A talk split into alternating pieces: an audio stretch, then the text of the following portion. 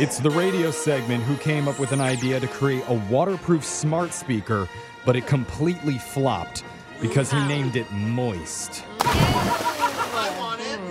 It's Laser Stories, the segment where we read weird news stories from around the globe, just like everyone else does, except we have a laser, and those other vinegar pops just don't. His first laser stories out of Sudan.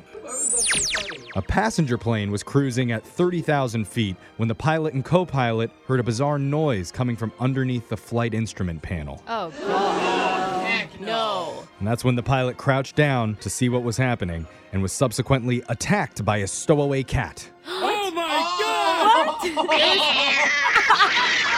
Can you imagine? There was a hear- cat? Not expecting that. Imagine hearing that. You're at your seat and you just hear. What's going on? Would have really changed the movie Snakes on a Plane if they did cats instead. And this cat was not only feral, but it was oh, also angry. Oh, not happy.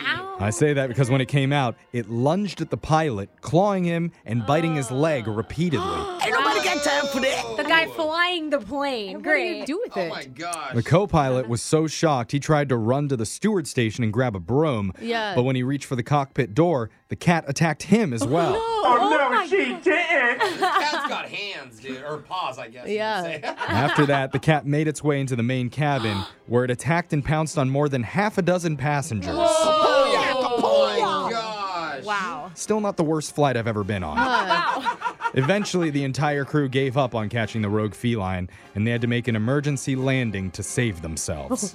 Oh Wow, that my is crazy. Officials said the plane had been parked for cleaning overnight the day before, and the cat most likely found a concealed space in the cockpit to sleep before being jostled awake when the plane went into flight. Oh. This next laser story is out of London. 50 year old Jason Harvey loved to sing, hmm. and unfortunately for him, his entire neighborhood knew it.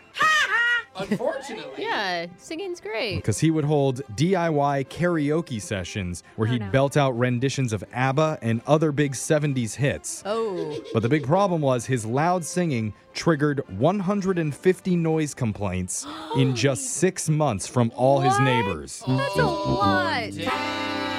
No, people did not enjoy that. Apparently, he wasn't a very good singer. Yeah. One guy who did not want to be named said, It's been a nightmare. I dreaded Saturday nights. It was so loud and his singing was so terrible. Oh, poor guy. Another added, It's like having a disco below you. And it's not just him, sometimes he has guests as well, and they all sing, if that's what you can call it. Oh no. Noise officers received specific complaints about renditions of Dire Straits' Sultans of Swing, mm. along with the Kenny Rogers and Dolly Parton hit Islands in the Stream. Oh man, I love that song. big karaoke songs. You know, So- a little pitchy though. Apparently, when he sings it. Yeah. Uh-huh. Well, what happened with all those complaints? Well, Jason was prosecuted and fined almost $4,000 for being a terrible karaoke singer. Wow. Dude, what does that mean? Because Jeff, you're like a pro karaoke singer. Does this mean you? They you pay me- money? they Yeah. pay me money. The city Yeah. pays you. And after the ruling, he said, quote, "The noise was only on Saturday nights when I fired up the karaoke machine, and I say it's a crime if you're going to bed before 11 on a Saturday night." All right. Oh yeah. Party animal. This next laser story is out of Hartford, Connecticut.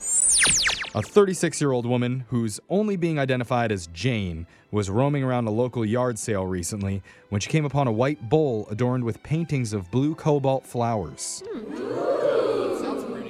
Jane was an antiques enthusiast, Oh, so man. she knew when she came across the piece that she thought it could be something special. So she bought it for 35 bucks and then she took it to an art dealer who appraised the bowl for half a million dollars. Yes!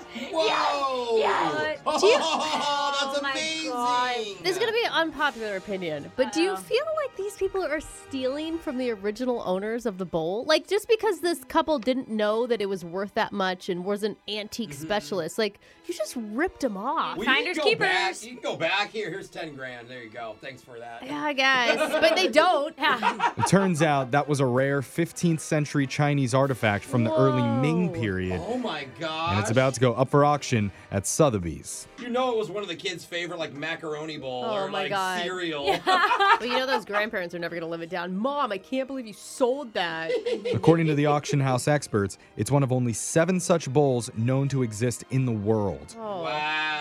And it's still a mystery how it ended up at a yard sale in Connecticut. The experts say it's possible it was passed down through generations of the same family who just didn't know how unique it really was. Wow. My Wow. Family, my family hands down Tupperware. Are gonna age the same. You never know, Jose. You never know. This next laser story is out of Big Mouth headquarters.